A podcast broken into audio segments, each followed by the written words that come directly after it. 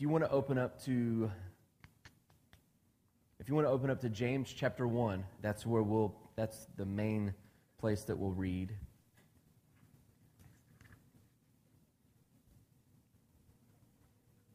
Thank you, Lord. James chapter 1. And we'll just go as far as we can. I don't have my phone or the clock, so if someone can tell me when it's right, like five minutes till eight, and I'll wrap things up. And don't cheat and just want to get out of here early, because I will believe whatever you tell me. I have 25 minutes? All right. Thank you very much. I can do that. I can talk very fast. James chapter 1, and we, we won't get to that yet, so once you find it, you can just put your finger there. And uh, let me say this everyone in this room, we're powerful, and we are more powerful than we think that, think that we are. Um, we can control ourselves, we can control things that happen to us, we can be in authority in our lives. How many people, honestly, you really believe that? Like, we're not victims, right? Um, for whatever reason, most people tend to, in, in any situation that becomes difficult, where things are, are hard, where you're going somewhere you've never gone before, or you're making transitions in your life you've never made, made before, the tendency is to, to do whatever hurts you the least or costs you the least. Am I telling you? Like, if, if you have to pick something like, oh, that's to hurt really bad, then give me the thing that doesn't hurt really bad. If you go to the office, doctor's office, and they say, hey, we can give you a pill, or we can give you this big horse shot, which one do you want? Uh, give me the pill, right? I'll take the pill because it hurts me the least, right? Or if we, if we say, hey, you can have this thing over here, but this thing is exactly the same, but you can have it for 50% cheaper than this thing over here. Which one of us is going to pay more money for the exact same thing? We want what costs the least. So what happens is I believe that every one of us in the room right now are probably in a place that we've never been before. We're having to make decisions we've never made before. We're in a, in a place in our relationship with God maybe we've never experienced before. And it's not always comfortable there. How many has found that to be true? That this church and what we're doing and what's going on in you personally is not comfortable. I, I, will raise my hand. I've been in church my whole life, and this isn't comfortable. Um, it's, it's, it's not comfortable. That's why he said he would send us the Holy Spirit to be our comforter. he knew we would need a comforter because it's not comfortable. Um, it, it's, it, it, until the flesh is completely just killed, it's not comfortable to, to, to do the spiritual things constantly because the flesh still has a little bit of say so in it. So that's why next week or whenever we vote on that other one, we'll talk about the spirit and the flesh. The, we can't let the flesh have any say so because it will determine our decisions for us. We can't make decisions in this area that we're in now, in this realm that we've come to, based on what hurts me the least or what costs me the least. See, one time David came before God and he wanted to, David, David was unbelievable. He had a heart for God that, that no one has ever had. Um, he had such a heart for God that the Bible says that when Jesus comes back, he's going to sit on the throne of David. Uh, David found a place in God that we're finding now in a new covenant, and David was under an old covenant. David ate showbread from the secret place of God. When, any, when once a year the, the priest would go in, they would tie a rope to his feet, and if there was anything he did wrong, if he had a pimple, if he didn't clean the earwax properly out of his ears, whatever it is, if he had a sin in his heart or a thought in his head, when he went in there, he would fall dead and they would take that rope and pull him out of the presence of God because he didn't do what he was supposed to do. It was a secret, special place, right? And David wasn't even a, a priest, he was a king. Yet, he and his mighty men ate the showbread, the showbread of the presence of God. He had this relationship with God that no one else had before. And, and he wanted to build a temple, a place for God to live. Because the disciples, they had the Ark of the Covenant. And David absolutely loved it. I mean, it, when he became king, one of the first things he said is, We've got to go back and get the Ark of the Covenant. Because it's at a man's house named Obed Edom. And we haven't had this Ark in a long time. And it represents the presence of God. And he says, We got to go get that because he loved the presence of God. So in David's heart was just to be with God. I mean, what was that prayer he prayed? I would rather be a doorkeeper in the house of the Lord than, than to sit in, this, in, this, in the place of the palace or to be in this, this uppity place or this wealthy place. I'd rather be a doorkeeper or I would rather be in that house of the Lord than anywhere else. He had this love and affection for God. And so he wanted to build a tabernacle for God. So one day he's out looking for land once they get the ark back and he's decided we're going to build a temple for, for God. And he goes to this man and he wants to buy his field and forgive me for not remembering names. And, and this is in, in uh, 1 Samuel, I believe, somewhere in there. And he finds this field, and the man says, Oh, you're the king. I'll give you the field for free. You're not going to buy this from me. You're the king. It would honor me to give you the, the, this beautiful field. And David says, I cannot offer to God something that didn't cost me anything. What an amazing statement.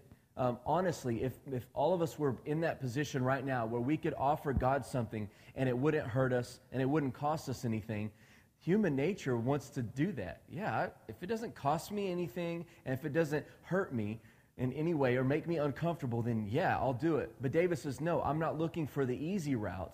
I'm looking for the, for the route that shows my love for him in the greatest manner. And so he paid for that, and that's where um, later on you'll read, uh, find out they begin to build there. But what I'm saying to you is that we, we're in that same kind of place right now where we can decide, we can do what costs us the least or, or makes us the least comfortable, but it won't ever satisfy us. The only thing that will really satisfy when we say, I don't care how much it costs, I don't care how much it hurts, I just want to be with you. Like the song Kyle says, I don't care what it costs anymore, I just want to be with you. And that's got to become our cry. Um, for some reason, we got to, we've allowed that victim thing to come in, or that thing we don't want to hurt. We don't want to be put out. We want to know. We want to understand before time comes. And, and, and I'm one of those people that I want to know what's going to happen before it happens so that I can have a prepared reaction rather than a real reaction. Right? Have you ever, someone's ever called you and say, hey, when you get home, there's some big problem. I got to talk to you about it. And, you, and what is the first thing you say to them? What's it about? You can't just leave me hanging on because I don't want to just walk into this big mess and I don't know how I'm going to react, right? We want to be able to prepare ourselves, right? Um, yeah, yeah, yeah, we don't want, we want to be proactive. We want to be able to determine how we're going to react to this thing, right?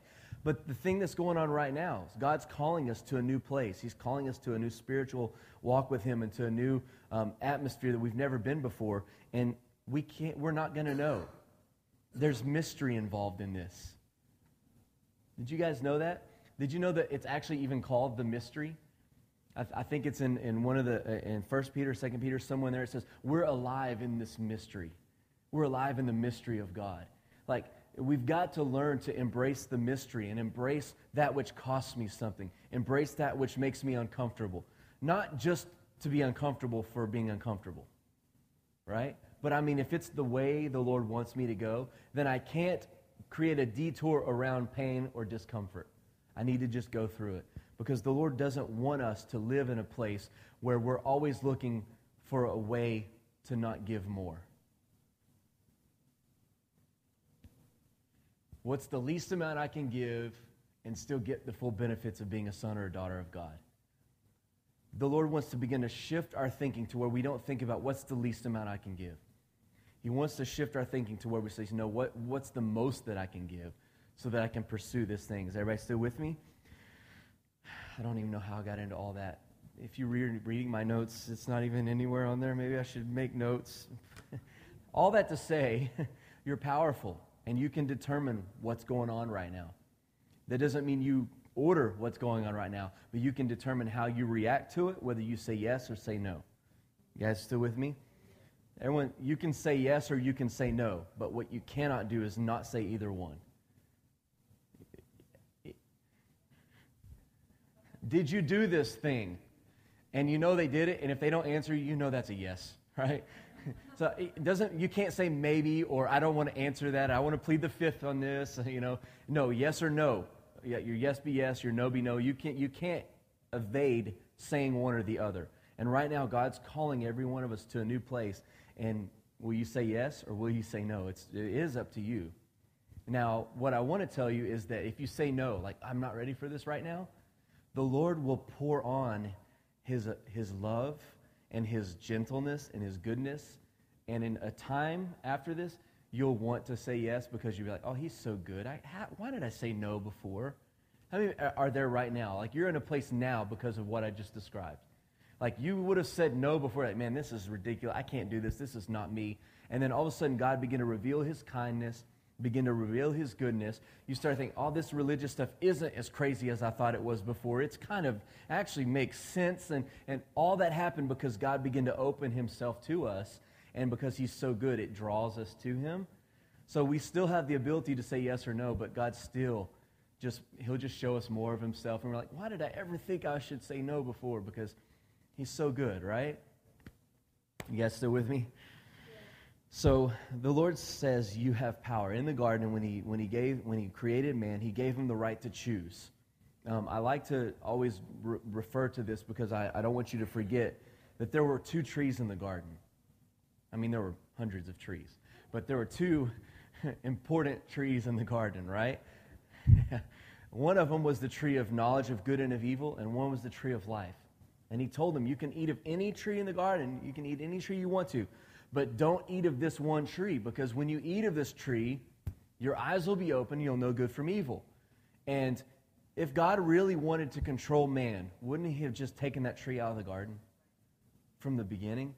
Like if God's real, if, like if his agenda, his secret agenda from day one was to make man love me, if that was his agenda, he would have taken that tree out from day one. It never would have been an option. But he loved us so much that he gave us the options to choose. Because God's not looking for coerced love. He's not looking for love that's pressured. He's looking for love that comes from a heart that's in love with him, right? And because he loved us so much, he gave us the right to choose. And it's still that way today. Every one of you, wherever you're at right now, whatever spiritual thing you're going through, whatever um, uh, climate He's brought you into you've never been in before, um, He's still giving you two trees. He's still giving you options. He's still saying you can say yes or no. I'm not going to make you do this, Michelle. You can say yes or you can say no. Kathy, it's totally up to you. Here are the options. This one's real beautiful and shiny, but here are your options. You can choose. And I feel like God's so gentle in that way. And and he doesn't force himself on us. He's a perfect gentleman. How many believe that? He's just a perfect gentleman. And I love the, the thought that he believes in me enough to give me the choice. I want you to think about that for a second. He believes in us enough that he gives us the choice. Like, he lets us choose. He makes us powerful enough and free enough to where we get to decide. Now, what does that say about him? Pretty good, huh? But what does that say about us? We were created in his image, and he has full confidence that we're going to do the right things. He has full confidence in us. Amen? Amen.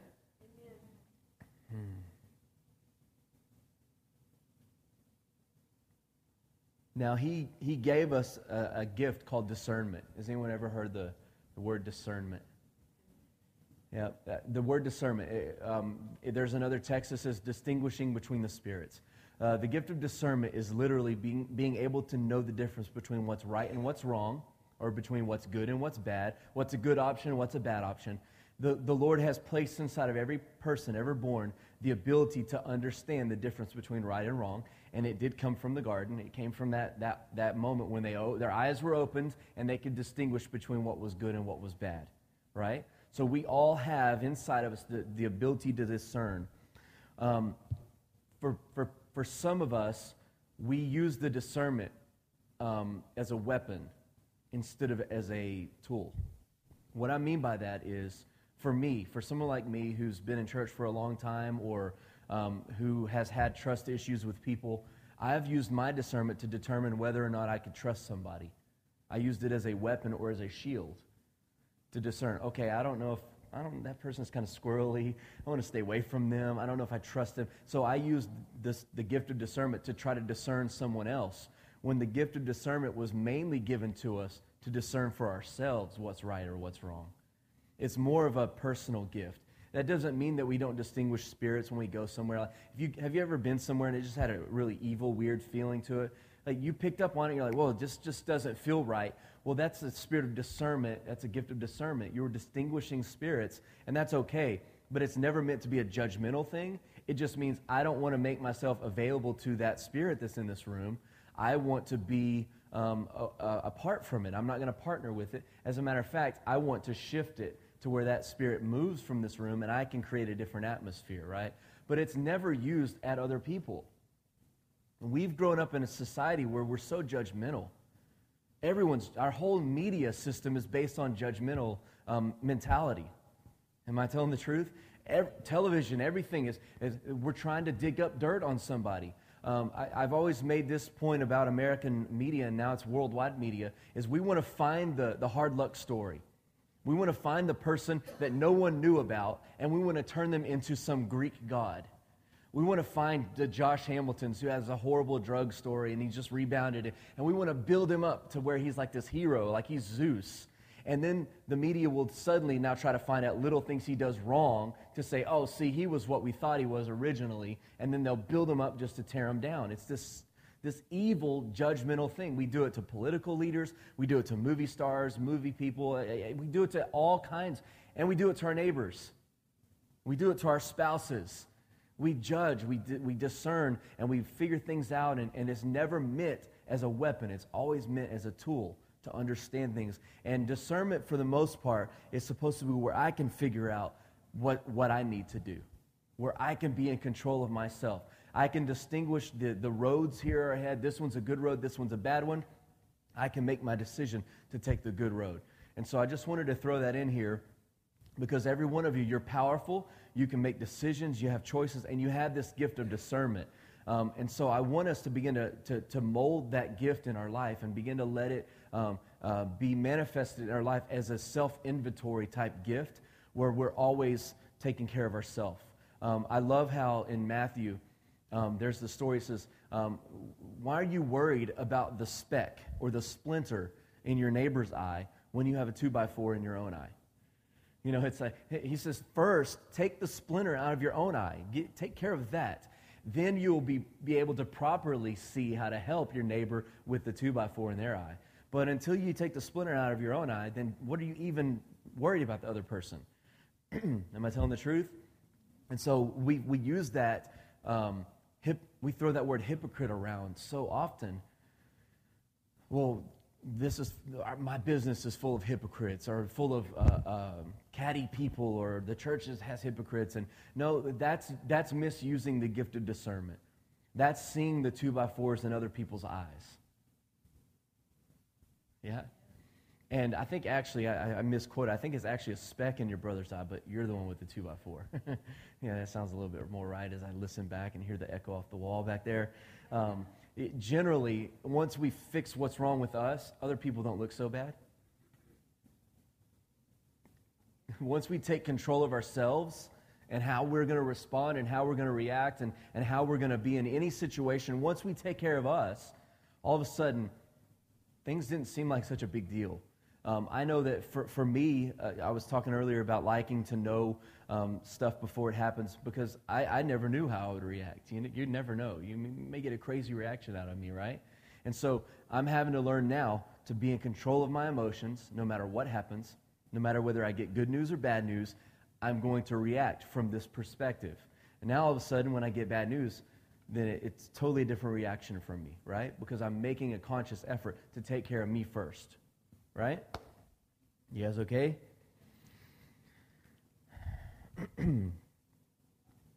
now that we're powerful and we remember how powerful we are, following Christ should be very simple.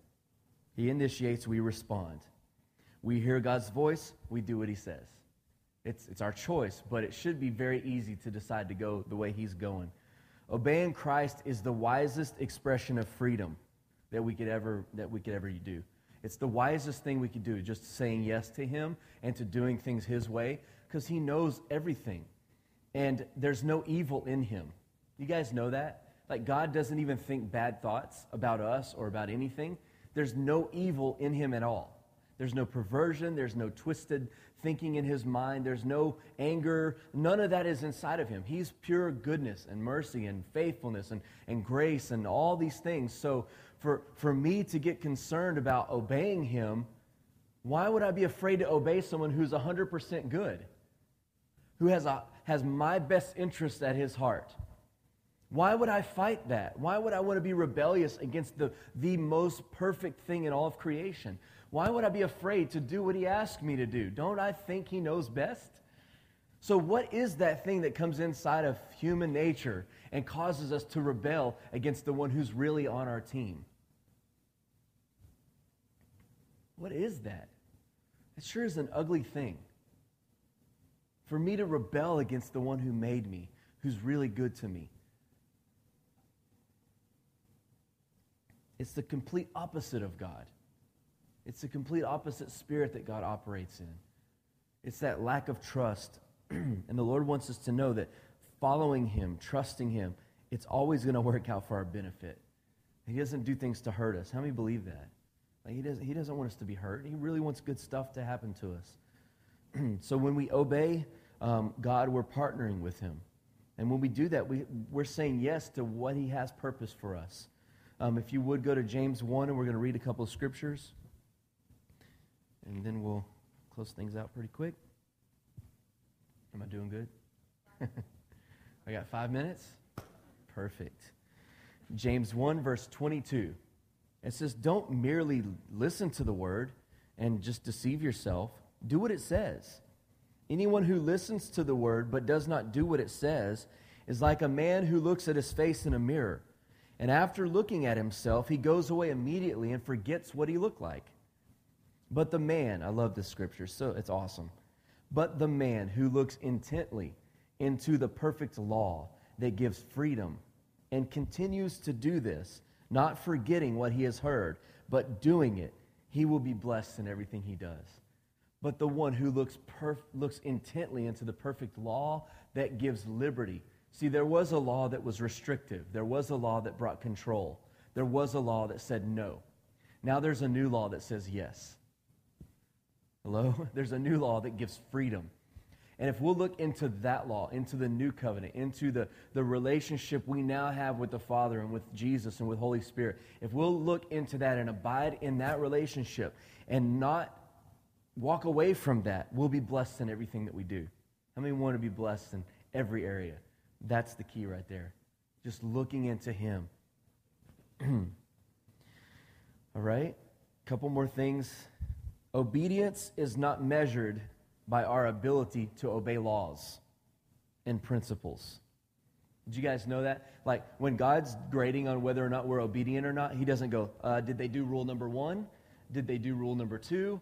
Did they do rule number three? Okay, they've been obedient. That's not how He grades obedience.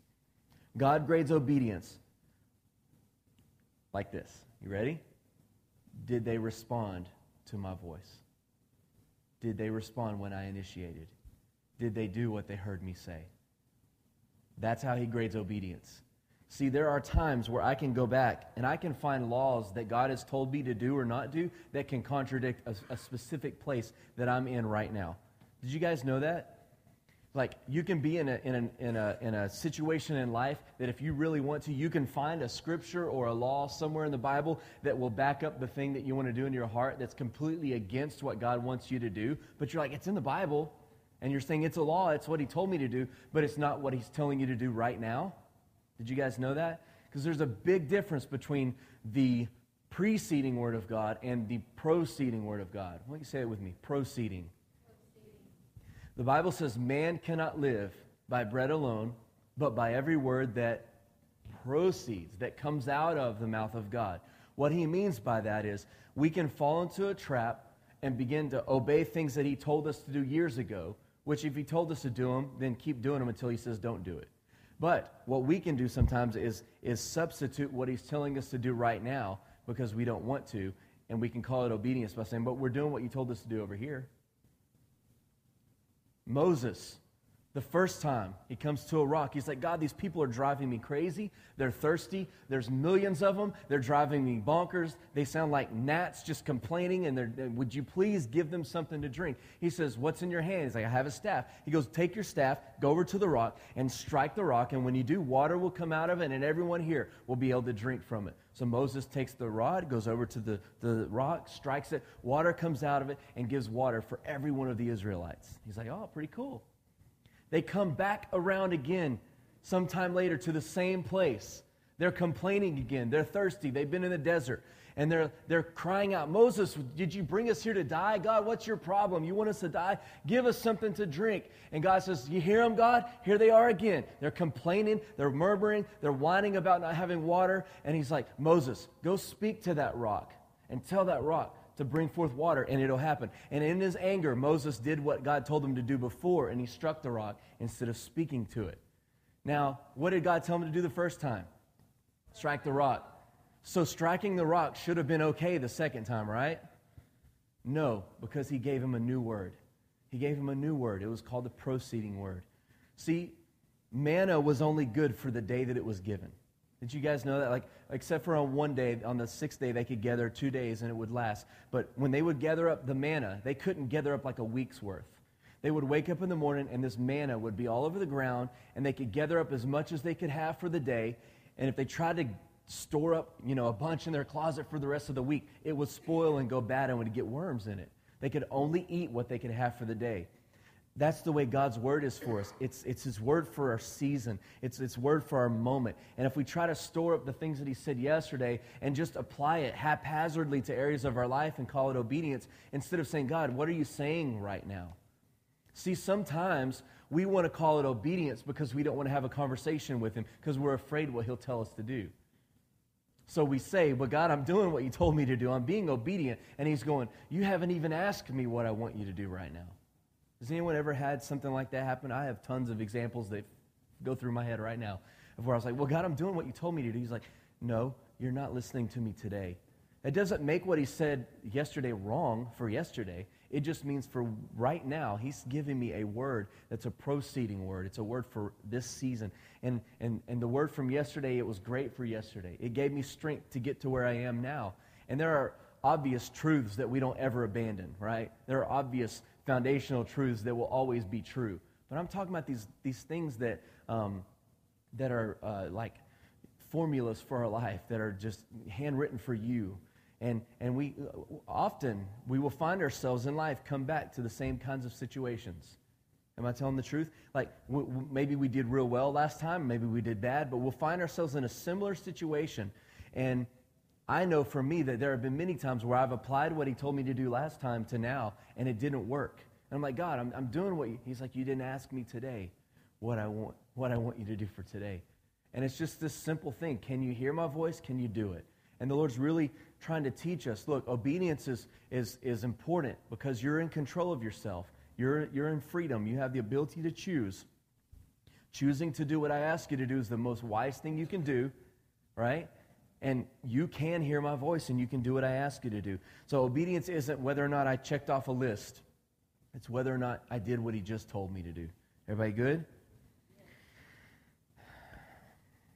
All right, we'll quit for tonight. That's what we call radical obedience.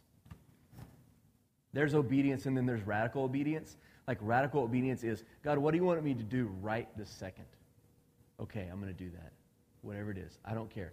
I have no agenda, God. I have no preconceived ideas of what I would like to do here. What do you want me to do? Because that's what I'm going to do right now. And that's where the Lord's trying to bring us as, as, as children of God. Um, and I want you to know this that it's the safest place we could be it feels, honestly, for some, it feels like it's a scary place. Um, you feel like your options have been restricted, but they haven't. I feel like I'm speaking specifically to, to a, a couple of people. Like, it, it feels like it's doing this to you, right? But let me explain. That's what happens when you come into the kingdom. When you first come into the kingdom, everything does this everything gets squeezed down and it becomes so uncomfortable and it gets so tight. But once you make that decision, that final yes, it does this again. And it opens up where everything's possible. So the Bible says that broad, broad is the way that leads to destruction, but narrow is the way that leads to life, and many, many uh, and few find it or whatever. But what he's saying here is that I believe with all my heart that, that that road narrows as you begin to come as you come into the kingdom, and it squeezes and it's painful and it feels weird, and it's like this is so not what I'm norm, normally doing. I'm not used to being like this or thinking like this. And then once you make it, okay, I'm going to submit to this thing.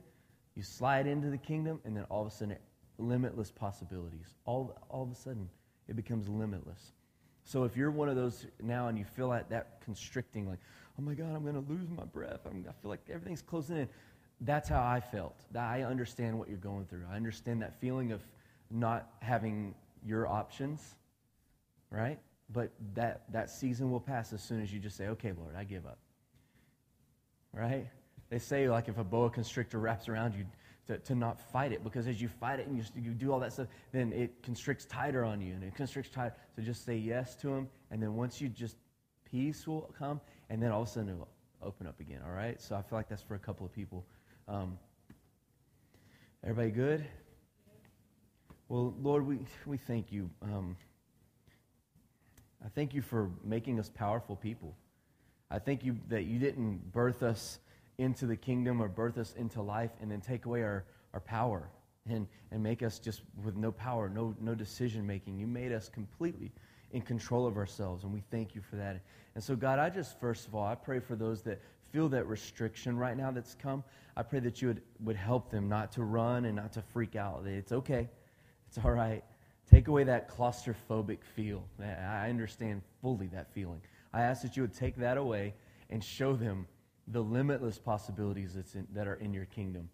That it's worth it. It's worth the price. It's worth um, the, the uncomfortable feeling. It's worth even the pain because we get you and your endless possibilities. You, there is nothing that you can't do and won't do.